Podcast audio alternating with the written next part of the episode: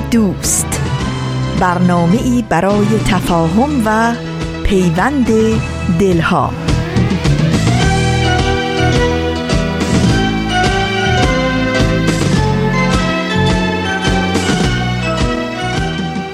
به پرده هفتم خوش اومدید.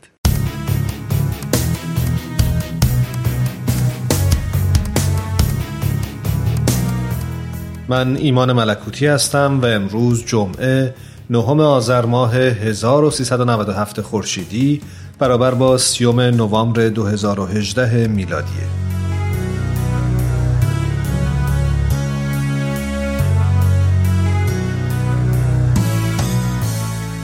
طبق معمول همیشه وقتی که وارد شده بود با صدای نسبتا بلند همکارا رو مخاطب قرار داده بود و با لبخندی روی لب به همه سلام کرده بود. این کارش با اینکه برای خودش و فرهنگی که توش بزرگ شده بود یه چیز معمول و طبیعی بود ولی برای همکاراش مخصوصا اون اوایل که کارشو شروع کرده بود یه خورده عجیب به نظر می رسید همونایی که مثل کوه یخ بودن و خیلی خشک و رسمی با هم برخورد می‌کردن حالا بعد از گذشت 6 ماه کمی تغییر کرده بودند. کمی از اون یخ وجودشون کمتر شده بود و اگه کمی دقت می‌کردی بین اون جواب سلام ها می‌تونستی یه لبخند کمرنگ رو هم گوشه لبشون ببینی. ولی اون روز صبح یه چیزی با همیشه فرق داشت. تینا. اون روز حالت تینا عجیب بود. با اینکه ظاهرا پشت میزش نشسته بود و مشغول به کار بود ولی انگار اصلا اونجا حضور نداشت. حتی صداش رو هم نشنیده بود. هیچ وقت توقع زیادی از تینا نداشت. کم هش رو نش بود. یعنی اصلا اجتماعی نبود. زیاد حرف نمی‌زد. ولی لاقل جواب سلامشو که می‌داد. هرچند خیلی آروم و نامفهوم. هرچند با یه زمزمه خفیف. هرچند گاهی فقط با تکون دادن سرش ولی بالاخره جواب می‌داد. ولی اون روز دریق از همون زمزمه خفیف. انگار تینا اصلا متوجه اومدنش نشده بود. و حتی سرش هم از روی کامپیوترش بلند نکرده بود. خیلی دلش می‌خواست بره و از نزدیک حالشو بپرسه. ولی اول هفته بود و این کار غیر ممکن چرا؟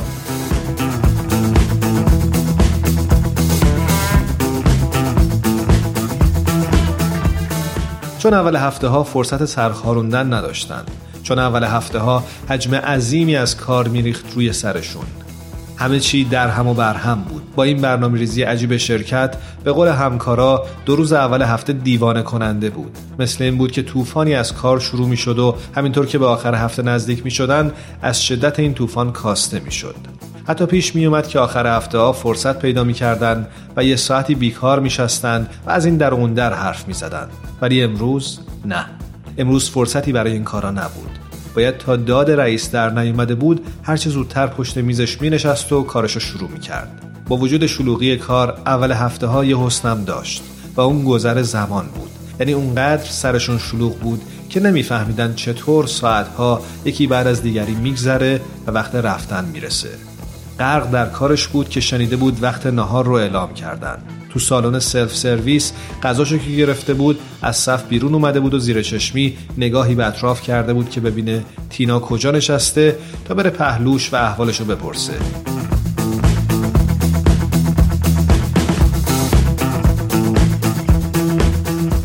خیلی طول نکشید تا پیداش کرد. گوشه سالن ناهارخوری پشت یه میز دور از بقیه تنها نشسته بود. و توی تنهایی خودش غذا می‌خورد. غذا خوردن که نه فقط داشت با غذاش بازی می‌کرد. انگار اصلا اشتها نداشت. صندلی رو عقب کشید و کنار تینا نشست. این بار تینا صداشو شنید و به آرومی جواب سلامشو داد. تینا منتظر یه گوش شنوا بود. چون وقتی حالشو پرسید و علت ناراحتیشو جویا شد بی معطری درد و دلو شروع کرد. همه چی رو براش تعریف کرد. با اینکه زبونشون مشترک نبود با اینکه فرهنگ مشترکی نداشتن ولی انگار همون زن بودن کافی بود تا بشه احساسات یه زن دیگر رو درک کرد. به خودش که اومد نیم ساعت وقت نهار تموم شده بود و بایستی برمیگشت سر کارش. ولی تمام ذهنش پر شده بود از حرفهای تینا. اینکه چطور این همه سال با اخلاق تند شوهرش با کمبود محبتش با بیتوجهیهاش کنار اومده بود و همه جوره اونو تحمل کرده بود. چرا که تو فرهنگ اونها تداوم زندگی مشترک مهم بود و جدا شدن کار بسیار ناپسند. ولی حالا با وجود تمام این مشکلات و با گذشت بیست و چند سال پرفراز و نشیب تازه دو روز پیش متوجه شده بود که ظاهرا شوهرش مدت هاست فیلش هوای هندوستان کرده و قصد داره زن دوم بگیره.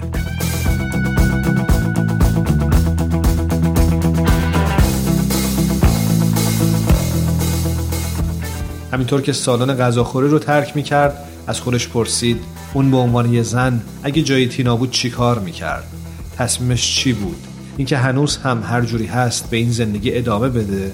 و یا نه یه تصمیم قطعی بگیره و به این رنج مدام خاتمه بده.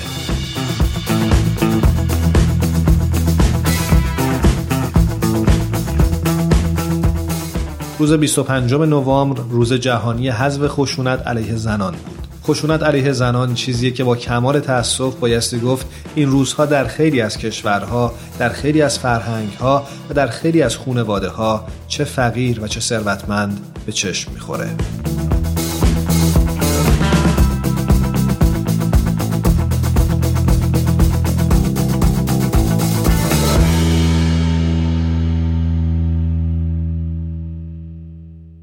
با پرده هفتم همراه بمونید.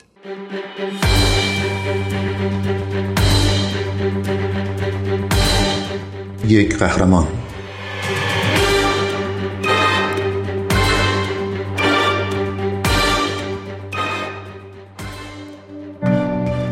I served in Afghanistan.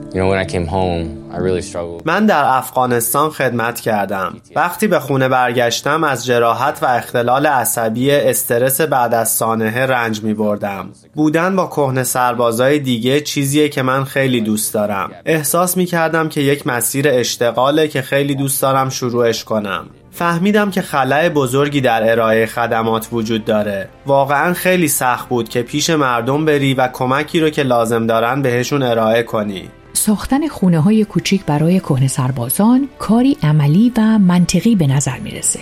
لیو موریس در نیروی هوایی خدمت می‌کرد.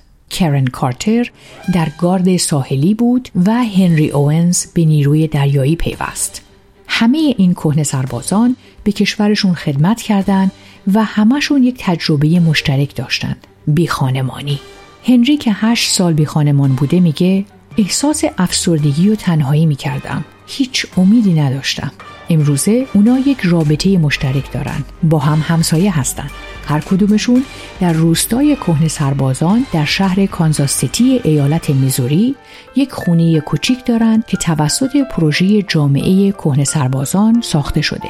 این سازمان غیر انتفاعی ایده گروهی از سربازان جوونه که توسط سرجوخه اسبق ارتش کریستاوت هدایت میشه.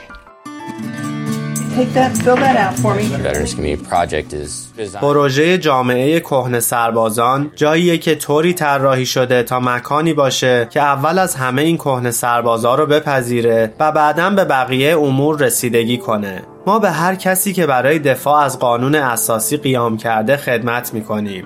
ستاوت بعد از اینکه در سال 2005 مجروح شد و به خانه بازگشت با جراحت و اختلال استرس بعد از سانحه دست و پنجه نرم می کرد. اون از اینکه با کهنه سربازا باشه و شغلی داشته باشه که به اونا خدمات مورد نیازشون رو ارائه بده لذت می برد. اما از دیدن خلعها و ناکارآمدی های موجود ناامید می شد. بعضی وقتا با پول خودش برای کهنه سربازای بیخانمان هتل می گرفت. در سال 2015 او و چند نفر از دوستاش کارشون رو رها کردن و با هم این سازمان غیر انتفاعی رو شروع کردن. ستاوت میگه ما تنها جایی هستیم که اول از همه بله میگیم و بعد به بقیه چیزا می‌پردازیم. ما به هر کسی که برای دفاع از قانون اساسی کشور به پا خواسته خدمت می‌کنیم. یک قهرمان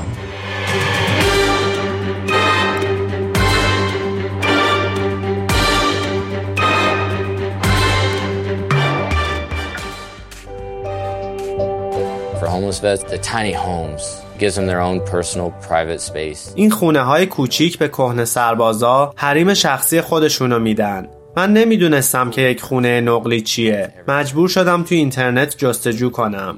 یک خونه کاملا مبله هر چیزی رو که این افراد برای یک زندگی با عزت و امن و برای ترمیم آسیب هایی که دیدن نیاز دارن و براشون فراهم می‌کنه. خونه های نقلی ما در یک روستای مخصوص کهنه سربازا قرار گرفتن. اونا می‌تونن با همدیگه آشنا بشن و از همدیگه حمایت کنن.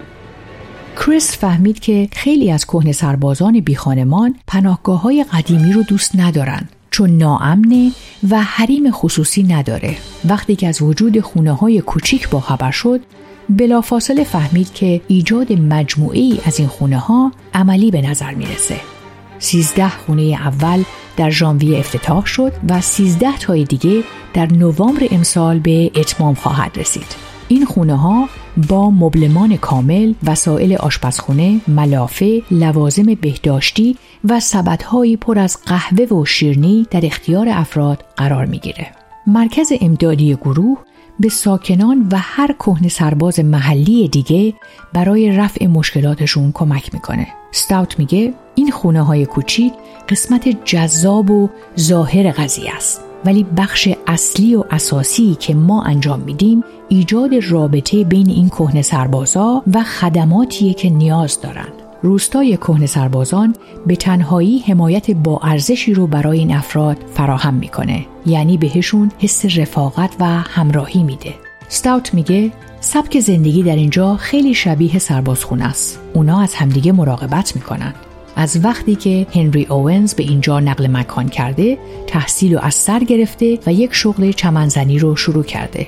اون میگه این حمایت زندگیشو دگرگون کرده.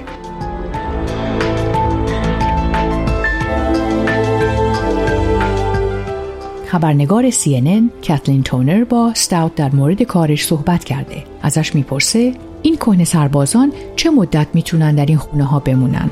زمان پیش بینی شده برای اقامت در اینجا 6 ماهه. ولی تا وقتی که در جهت اهدافشون تلاش می‌کنن می‌تونن اینجا بمونن.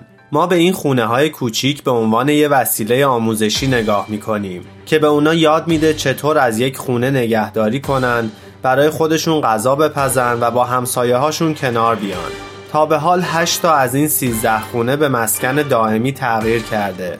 اونا وسایل خونه رو با خودشون می‌برن و 72 ساعت طول می‌کشه تا خونه برای نفر بعدی آماده بشه. علاوه بر 13 خونه دیگه که قرار در ماه نوامبر افتتاح بشه 23 خونه دیگه هم بعد از شروع سال جدید تموم میشه و جمعا 49 خونه میشه. ما همچنین یک مرکز اجتماعی داریم که خدمات پزشکی، دندان پزشکی، سلمونی و دامپزشکی ارائه میده و علاوه بر این یک سالن گرد همایی داریم که می‌تونیم همایش های گروهی رو اونجا برگزار کنیم. یک قهرمان.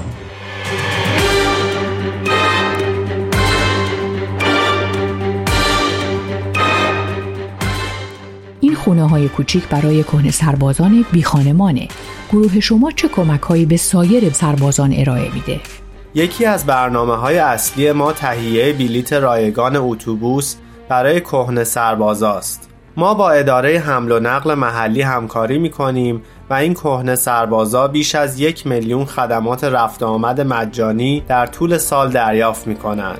وقتی که یک کهنه سرباز از این در وارد میشه می‌تونه از خدمات بلیت رایگان اتوبوس تأمین مسکن، کاریابی شغلی، خدمات حقوقی، بانک غذا، کمد لباس و کمک های مالی استراری بهرهمند بشه.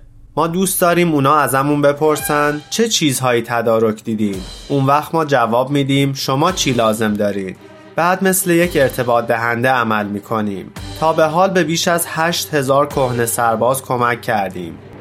جامعه چه نقشی در کار شما ایفا می‌کنه؟ اسم برنامهمون رو پروژه جامعه کهنه سربازا گذاشتیم. چون یک پروژه اجتماعی رو انجام میدیم. ما دلمون می‌خواد مردم فکر کنن تو این پروژه حق مالکیت دارن و همه با سعی و جدیت در این پروژه کار کنن. وقتی کهنه سربازا این همه داوطلب خدمت رو می‌بینن می‌پرسن اینا چرا اینجا هستن؟ و ما جواب میدیم چون اونا قدرشناسن. قسمت جالب برنامه اینه که ما با بیش از 650 جامعه ارتباط برقرار کردیم و در دنور، نشویل و سنت لوئیس هم کار می‌کنیم و هدفمون اینه که در تمام شهرهای بزرگ توسعه پیدا کنیم. شما خیلی چیزا رو برای انجام این کار رها کردین. این درسته؟ من شغلم رو ترک کردم. خونم رو رهن دادم. تمام پسندازم رو خرج کردم و همسرم رو تا سرحد مرگ نگران کردم. ولی باید با کسایی کار می‌کردم که بتونم باهاشون ارتباط برقرار کنم. اونا دوستای منن. وقتی موفقیت و پیروزی به دست میارن این عالیه و روز جشن منه و این چیزیه که هر روز منو پیش می‌بره. ما همگی آموزش دیدیم همگی خدمت کردیم و این روش من برای خدمت به اوناست. وقتی کسی رو می‌بینیم که دوباره با خانوادش ارتباط برقرار کرده واقعا عالیه. وقتی پیروزی و موفقیتی براشون حاصل میشه برای من روز جشن و شادیه. برگرفته از سایت CNN Hero. اگه دوست دارید با قصه قهرمان این هفته ما بیشتر آشنا بشید یه سری به شبکه های اجتماعی و کانال تلگرام Persian BMS سر بزنید. یادتون نره که قسمت های دیگه این مجموعه رو هم می‌تونید در وبسایت Persian BMS بشنوید.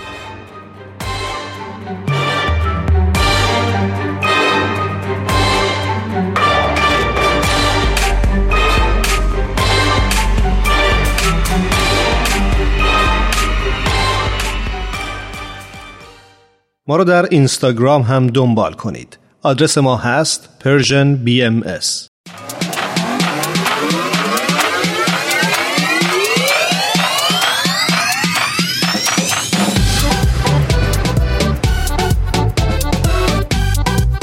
حالا به ارزش ثانیه ها فکر کردی؟ گاهی اوقات مسیر زندگیت می‌تونه توی چند ثانیه عوض بشه. شنیدن یه صدا دیدن یه تصویر خوندن یه خبر همه و همه می‌تونه یه شروع تازه باشه. پس با ما همراه باش تا قدر ثانیه ها رو بیشتر بدونیم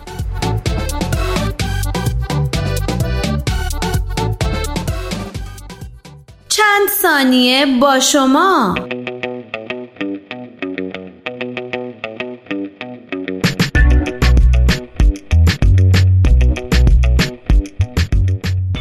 واقعیتی دردناک که اشکالی مختلف دارد. گاه خطرناک و پیچیده. موزلی جهانی که البته از نظر مدافعان حقوق بشر همانند بسیاری دیگر از مشکلات قابل درمان و پیگیری است و آن چیزی نیست جز خشونت علیه زنان. امروزه مشاهدان هستیم که اقدامات بین المللی در حوزه حقوق زنان روند چشمگیری یافته.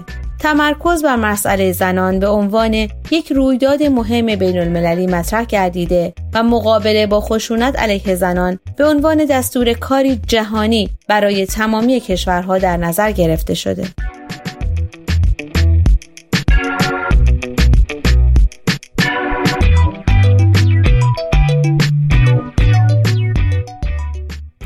حقوق زنان از سال 1981 میلادی روز 25 نوامبر را برای گرامی داشته مبارزه با خشونت علیه زنان برگزیدند. از سال 1999 میلادی سازمان ملل متحد این روز را فرصتی مناسب دانست تا دولتها، سازمانهای بین المللی و مؤسسه های غیر دولتی از آن برای افزایش آگاهی عمومی و آموزش استفاده نمایند.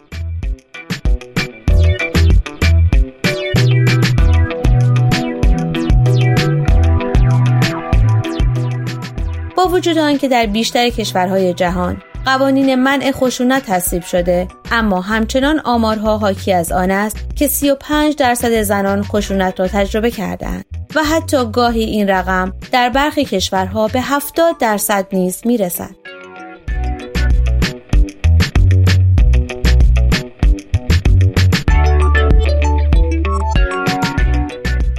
بنا به نظر نویسنده مقاله یکی از چالش های اصلی در زمینه پیشگیری و جلوگیری از این نوع خشونت در سطح جهان کسری قابل توجه بودجه و پشتوانه است. ایجاد تغییرات شاخص در زندگی زنان و دختران نیازمند پشتوانه و حمایت کافی است. اما حال که صحبت از این روز جهانی به میان آمد آیا در مورد کمپینی فعال و موفق در این زمینه چیزی شنیده ای؟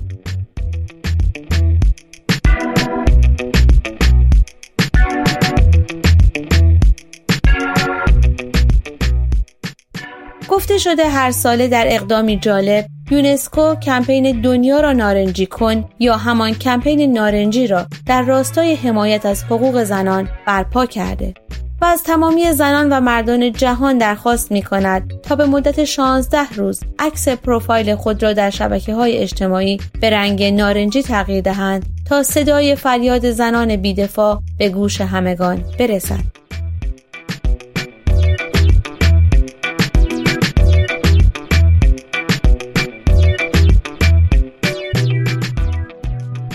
یا از مردم خواسته می شود در هر بخشی از جامعه در خانه مکانهای عمومی مدرسه محل کار با پوشیدن لباس نارنجی توجه عمومی را به سوی تلاش برای منع خشونت جلب کرده و به این مسئله به عنوان نقض حقوق بشر بنگرند.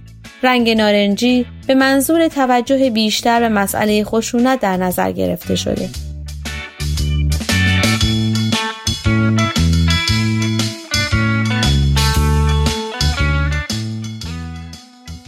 سوال این هفته. آیا شما تجربه عملی از شرکت در چنین کمپین هایی را داشته اید که با ما به اشتراک بگذارید به نظر شما هر کدام از ما به عنوان فردی از این اجتماع چگونه می‌تونیم حمایت خود را از روز جهانی منع خشونت علیه زنان اعلام کنیم؟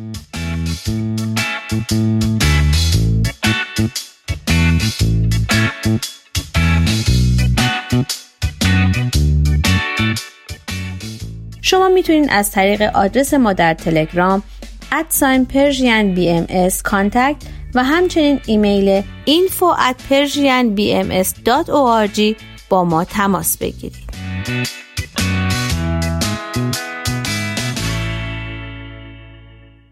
آرشیو این مجموعه در وبسایت Persian BMS به آدرس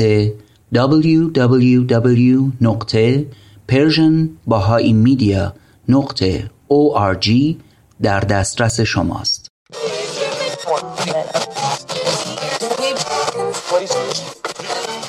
اگه امروز حالت خوبه اگه یه عالمه انرژی مثبت داری اگه حس خوبی داری و دلت نمی‌خواد که اونو از دست بدی اگه می‌خوای برای شروع هفته تازه انگیزه داشته باشی فقط کافیه که فرکانس ذهنتو روی موج مثبت رادیوی ما تنظیم کنی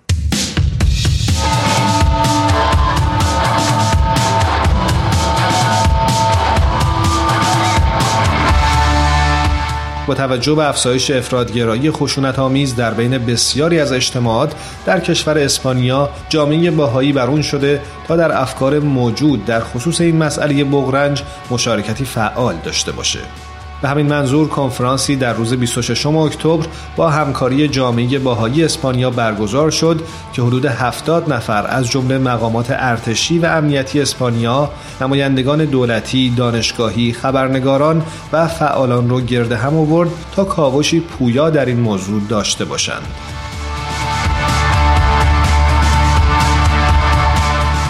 مباحث این کنفرانس مفاهیم اساسی در واکنش به گرایش های افراطی رو مورد توجه قرار داد. به طور مثال نیاز به یک فرایند مشورتی فراگیر که در بین بخش های متنوع اجتماع فهم مشترکی ایجاد کنه. غیر مجاز اعلام کردن خشونت به عنوان پاسخی به ظلم و ستم توجه لازم به بصیرت های برخواسته از علم و از سنت های معنوی بشریت تلفیق مؤثر مهاجران جدید قوه روشنگری تعلیم و تربیت و فراهم کردن امکان مشارکت در حیات اجتماع برای تمام مردم.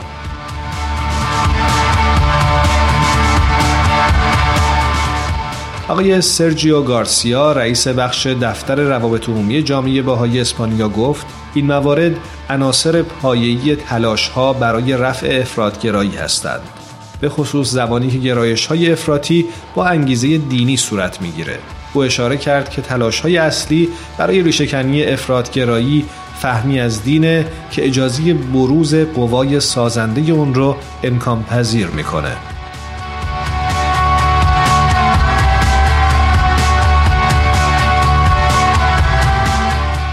جامعه بهایی اسپانیا در گفتمان روبه رشد نقش دین در اجتماع که در اون افرادگرایی موضوع مهمی بوده مشارکت داشته. خانم لیلا سانت از دفتر روابط عمومی جامعه بهایی اسپانیا گفت در بررسی ارتباط بین دین و افرادگرایی خشونت آمیز مهمه که صادقانه و به طور واقعی و عینی به نحوهی که دین برای تحرک بخشیدن به این پدیده دستکاری شده روبرو بشیم. خانم سانت بر نیاز به گفتگوی غنی درباره دین تاکید کرد. همچنین دکتر گارسیا رئیس بخش دفتر روابط عمومی جامعه باهایی اسپانیا در این خصوص اضافه کرد با وجود سوء استفاده از دین در زمان حال و در سراسر تاریخ پدیده دیگه وجود نداره که چنین عمیق به انسانها انگیزه و الهام ببخشه که خودشون رو وقف آرمانی والاتر کنند. در نهایت نیروی بالقوه در دینه که می‌تونه خشم و نفرت رو به محبت و احترام به کرامت ذاتی دیگران تبدیل کنه. آثار بهایی تعلیم میدن که دین نقش اساسی در غلبه بر تعصب مذهبی داره که از اون به عنوان آتشی جهانسوز یاد شده.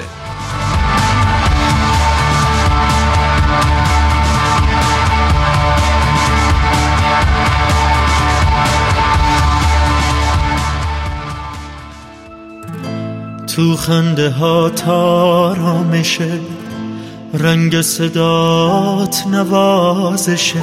چی بین ماست که بین من و عشق قده آهم؟ فاصله ای نیست. هر اتفاقی رخ بده بازم بین من و تو هیچ گله ای نیست. چشمای تو تعریفی است. زیبایی بی حد و مرز زیبایی تو فرصت نمیده نگاه من جز تو رو ببینه. هر جایی باشم هر جا که باشی عوض نمیشم حالم همینه. می‌دونم که دنیا خیلی بیرحمه. رو قلب هر دیوونه ایش زخمه. ای کاش ترس جدایی با ما نبود. حال ما رو اونی که عاشق می‌فهمه.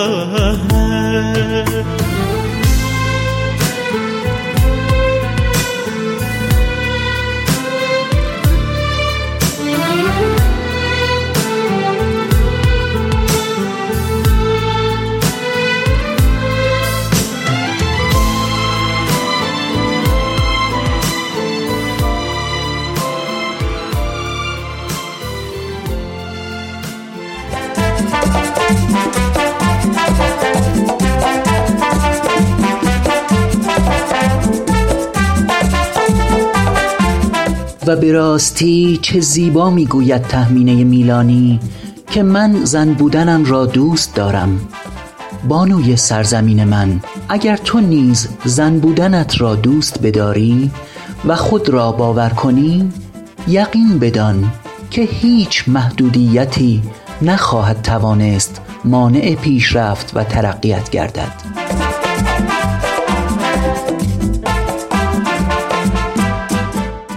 بانوی سرزمین من.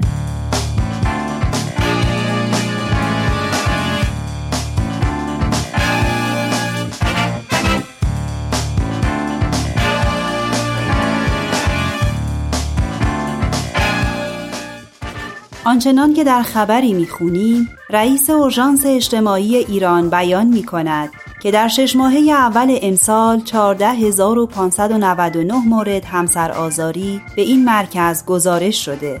پیش از این نیز یکی از روزنامه های معتبر اعلام کرده بود که بر اساس آمار سازمان پزشکی قانونی موارد همسر آزاری از بیش از 52 هزار مورد در سال 1388 به بیش از 77 هزار مورد در سال 1395 افزایش یافته است.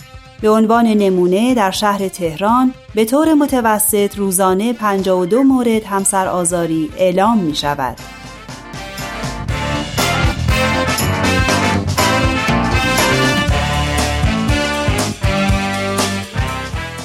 آنچه که مسلمه همسر آزاری علل مختلفی داره که هر کدام از اونها باید به شکل مجزا مورد بررسی قرار بگیره. پس نمی‌توان هر دلیلی رو به تنهایی در افزایش خشونت علیه زنان مؤثر دونست. فقر، اعتیاد، تفاوت‌های فرهنگی، اجتماعی، بیدقتی در انتخاب همسر، مرد سالاری و یا ازدواجهای در سن پایین از جمله عوامل زمین ساز همسر آزاری است.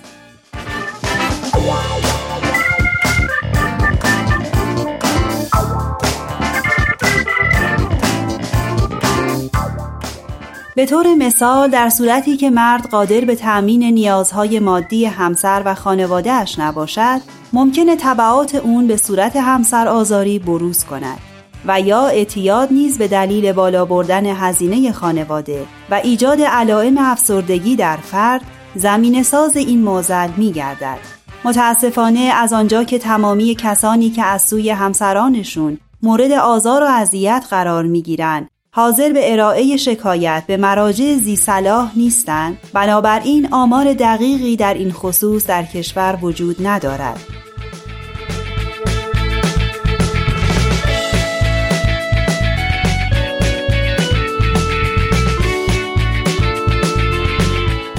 بنا به اعتقاد بهاییان یکی از عوامل اصلی خشونت علیه زنان تبعیض است.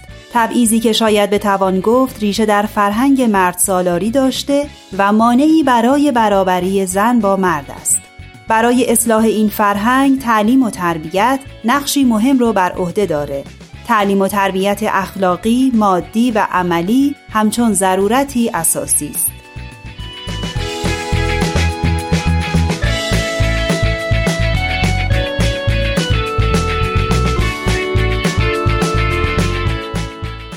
تعلیم و تربیت باعث خداگاهی بیشتر شده و خشونت در خانواده رو کاهش میده.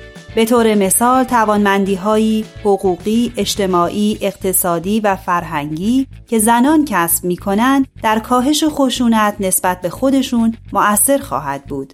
و اما نکته مهم در این زمینه آن است که این تعلیم و تربیت تنها مختص به زنان نیست بلکه مردان نیز باید تحت تعلیم قرار گیرند تا به زنان به عنوان انسانی مساوی بنگرند و به راستی هر تلاشی بدون در نظر گرفتن این حقیقت محکوم به شکست خواهد بود.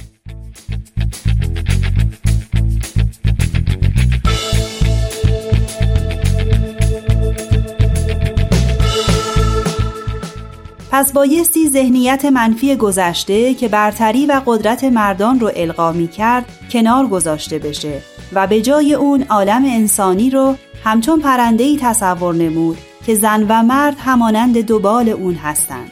شکی نیست این پرنده برای اوج گرفتن به دو بال قوی نیازمنده پس هر گونه اعمال تبعیض و یا خشونت علیه زنان می‌تونه مانعی اساسی در راه دستیابی بشر به سعادت حقیقی گردد.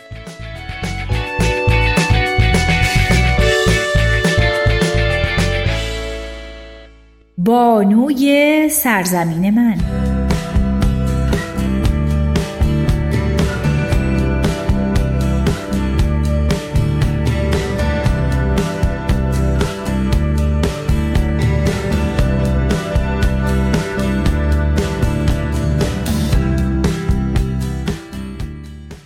با وجود تمامی آنچه که گفته شد جالبه که بدونید بر اساس گفته یکی از روانشناسان هرچند این یک واقعیت غیرقابل انکاره که زنان بیشتر از مردان توسط همسران خود آزار می‌بینند اما در همه همسر آزاری ها زنان قربانی نیستند و در مواقعی مردان نیز توسط زنان مورد آزار و اذیت قرار می‌گیرند.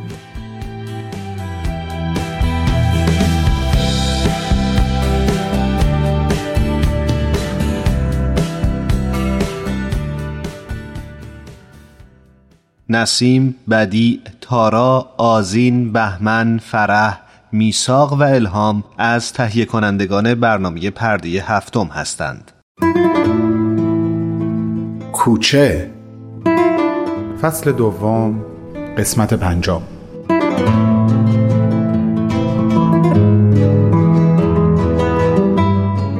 همونطور که حد زده بود قضیه از یک سرماخوردگی خیلی جدی تر بود بعد از کلی معاینه، آزمایش و گرفتن عکس از پشت و قفسه سینه معلوم شد ریههاش عفونت شدیدی پیدا کرده و همین باعث شده بود که صداش را هم تقریبا به طور کامل از دست بده. دکتر براش آنتیبیوتیک قوی تجویز کرده بود که میبایست روزی دو تا تزریق کنه. قرار شد مامان پندار آمپولاشو بزنه و تنها قسمت خوب قضیه برای بهمن همین بود. حالا می‌تونست به این بهانه روزی دو بار به خونه ای بره که براش توی همین مدت کوتاه به تکه کوچیک از ایران مبدل شده بود. در کنار پندار برادرش متین و کل خانواده به احساس خیشاوندی و امنیتی دست میافت که قبلا به ندرت تجربهش کرده بود. در کنار اونها مخصوصا با توجهی که این دو برادر به نوشته ها و سروده های بهمن نشون می‌دادند به باوری جدیدتر و جدیتر از خودش رسیده بود. و این باور در کنار صمیمیتی که بینشون ریشه کرده بود و در کوتاه زمانی به گل نشسته بود باعث می شد که در کنار اونها موقتا خودش رو از بار سنگین دوری و دلتنگی برای ایران و مخصوصا برای شخصیت داستانش رها و آسوده حس کنه و حالا از اینکه این توفیق اجباری براش پیش آمده بود که برای تزریق آنتیبیوتیک ها روزی دو بار باید به منزل اونها بره با وجود درد و عذابی که به خاطر عفونی شدن ریه هاش می‌کشید خوشحال بود.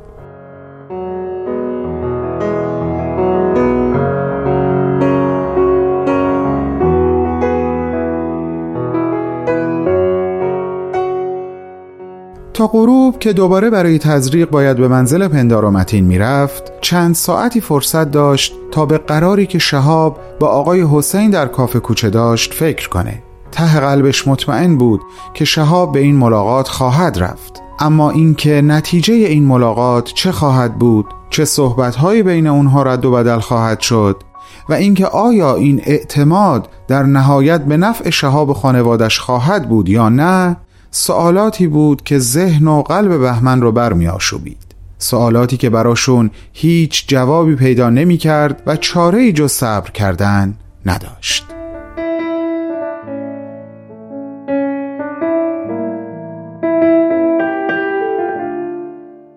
وقتی به خونه رسید یک راست رفت سراغ لپتاپش تا ببینه از شهاب پیغام تازه ای داره یا نه.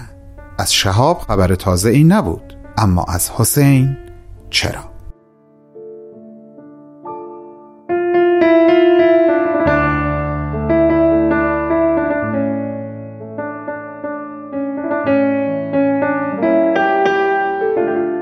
آقا بهمن عزیز سلام. ببخشید دوباره مزاحم شما میشم و وقتتون رو می‌گیرم. در نامه قبلی نوشته بودم اگه ازتون جوابی دریافت نکنم دیگه مزاحمتون نمیشم. اما زیر قولم زدم. شما هنوز جوابی به نامی اول من ندادید اما من دوباره براتون ایمیل فرستادم. از این بابت عذرخواهی می‌کنم. به احتمال زیاد شما با آقا شهاب در ارتباط هستید و می‌دونید که من برای ایشونم نامه نوشتم و برای فردا شب به کافه کوچه دعوتشون کردم. یعنی همون جایی که همیشه شما دور هم جمع می شدید منم یه گوشه نشسته بودم و بگذریم. من از آقا شهاب هم هنوز پیغامی دریافت نکردم. اصلا نمی‌دونم سر قرار خواهد اومد یا نه. اما به هر حال من میرم. من پریشانم آقا بهمن. من یه سینه سوال دارم. به جدم قسم حال روزم این روزا اصلا خوش نیست. سر سفره یه لغمه نون از گلوم پایین نمیره. شاید باور نکنین اما بارها سر نماز جملات رو فراموش کردم و مجبور شدم از اول شروع کنم. آخرشم درست از کار در نیومده. من پناهگاه امن خودم رو از دست دادم. همین اون کارهایی که تا دیروز باعث می شد احساس کنم دارم ثواب می کنم و از این طریق به رضای خدا می رسم امروز باعث عذاب وجدان من شده و خواب و خوراک ازم گرفته. من فقط می‌خواستم از شما خواهش کنم به آقا شهاب بگید اگه ممکنه فردا سر قرار بیاد. ای کاش شما هم بودید و می اومدید شما رو به خدا و چهارده معصوم میسپرم. حسین.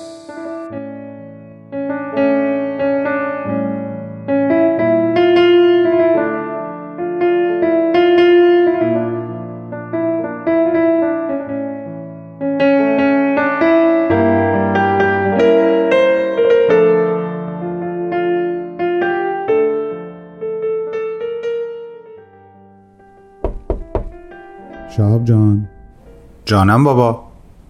می‌تونم بیام تو پسرم؟ آره حتما. گفتم چایی دوم بیام پیش تو بخورم. یکم برای تو ریختم. نباتم توش انداختم. مرسی بابا خوب کردی. بیا بشین. عجب صبحانه مفصلی چیده بودی رو میز. ولی به نظرم خودتی چی نخوردی. آره بابا نمی‌دونم چرا اصلا میل نداشتم. مامان چیزی خورد؟ ای همچی یه چیزایی خورد. الان کجاست؟ رفت دوباره دراز کشید. براش موسیقی گذاشتم. چی گذاشتی؟ بازم یان تیرسن؟ آره بازم یان تیرسن. کلی حالش بهتر میشه با موسیقی این اوجوبه. آخ اوجوبه رو خوب اومدی بابا. بذار الان لپتاپ آتیش می‌کنم ما هم گوش کنیم.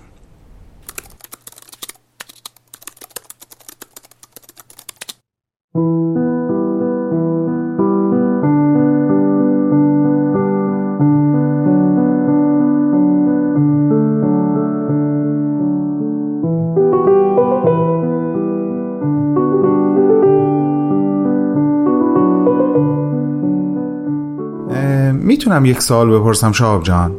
نیازی به پرسیدن نیست بابا. می‌دونم سوال دلتو. نه عزیزم کماکان ازش بیخبرم. اینو که مطمئنم هنوز اون برق چشات برنگشته. این یعنی از ستاره هیچ خبری نشده هنوز. سوال من چیز دیگه است. جانم بپرس. اسفندیار شاهنامه رو که می‌شناسی. قطعا نه به اندازه ای تو. اما همینقدر می‌دونم که مادرش وقتی اسفندیار بچه بود اونو تو آبی فرو برد تا روینتن بشه. ولی چشماش اون زیر بست و چشماش روینتن نشد. در نبرد با رستمم اون نیزه دوپر تو چشماش فرود اومد و باقی ماجرا. زنده باد شهاب. سوال فلسفی که ازت دارم دقیقا به همین بخش این داستان ای مربوط میشه. سوال فلسفی؟ آره بابا. جوابت برام مهمه. فکر کن اسفندیار می‌دونه که چشماش رو این تن نیست. از طرفی می‌دونه که راز کشف بزرگترین حقیقتی که دنبالش میگرده در درون یک گل نوشته شده. اما اون گل پرچمای نیزه مانندی داره که به سمت چشمای هر کسی که بخواد با دقت به اون گل نگاه کنه پرتاب میشه. رسما داری استوره خلق می‌کنی بابا. مخلصتم. نه جان منو چه به این کارا؟ ببخش هیجان زده شدم. ادامه بده. حالا لطفا فکر کن و بگو اسفندیار به نظر تو چه تصمیمی می‌گیره؟ میره و اون راز رو به قیمت کور شدن کشف می‌کنه یا بیناییش رو به دونستن حقیقت ترجیح میده؟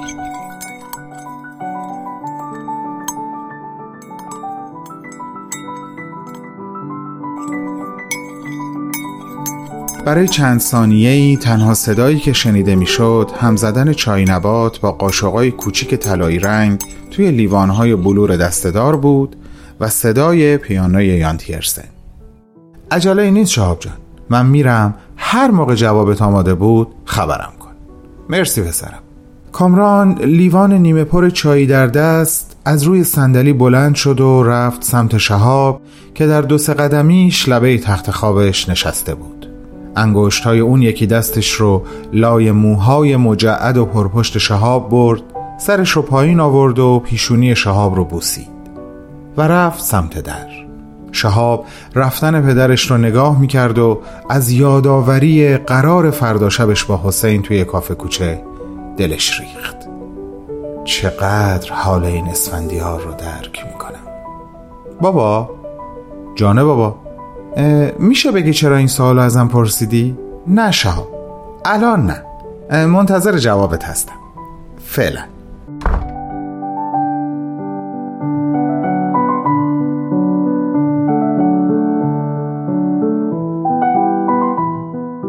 جمله است منصوب به سیمون دوبوار.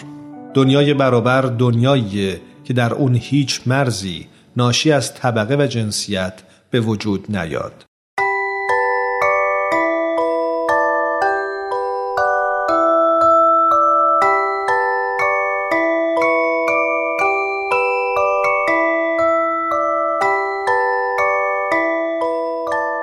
ام استودیوز به سفارش رادیو پیام دوست این برنامه رو براتون تهیه کرده بود.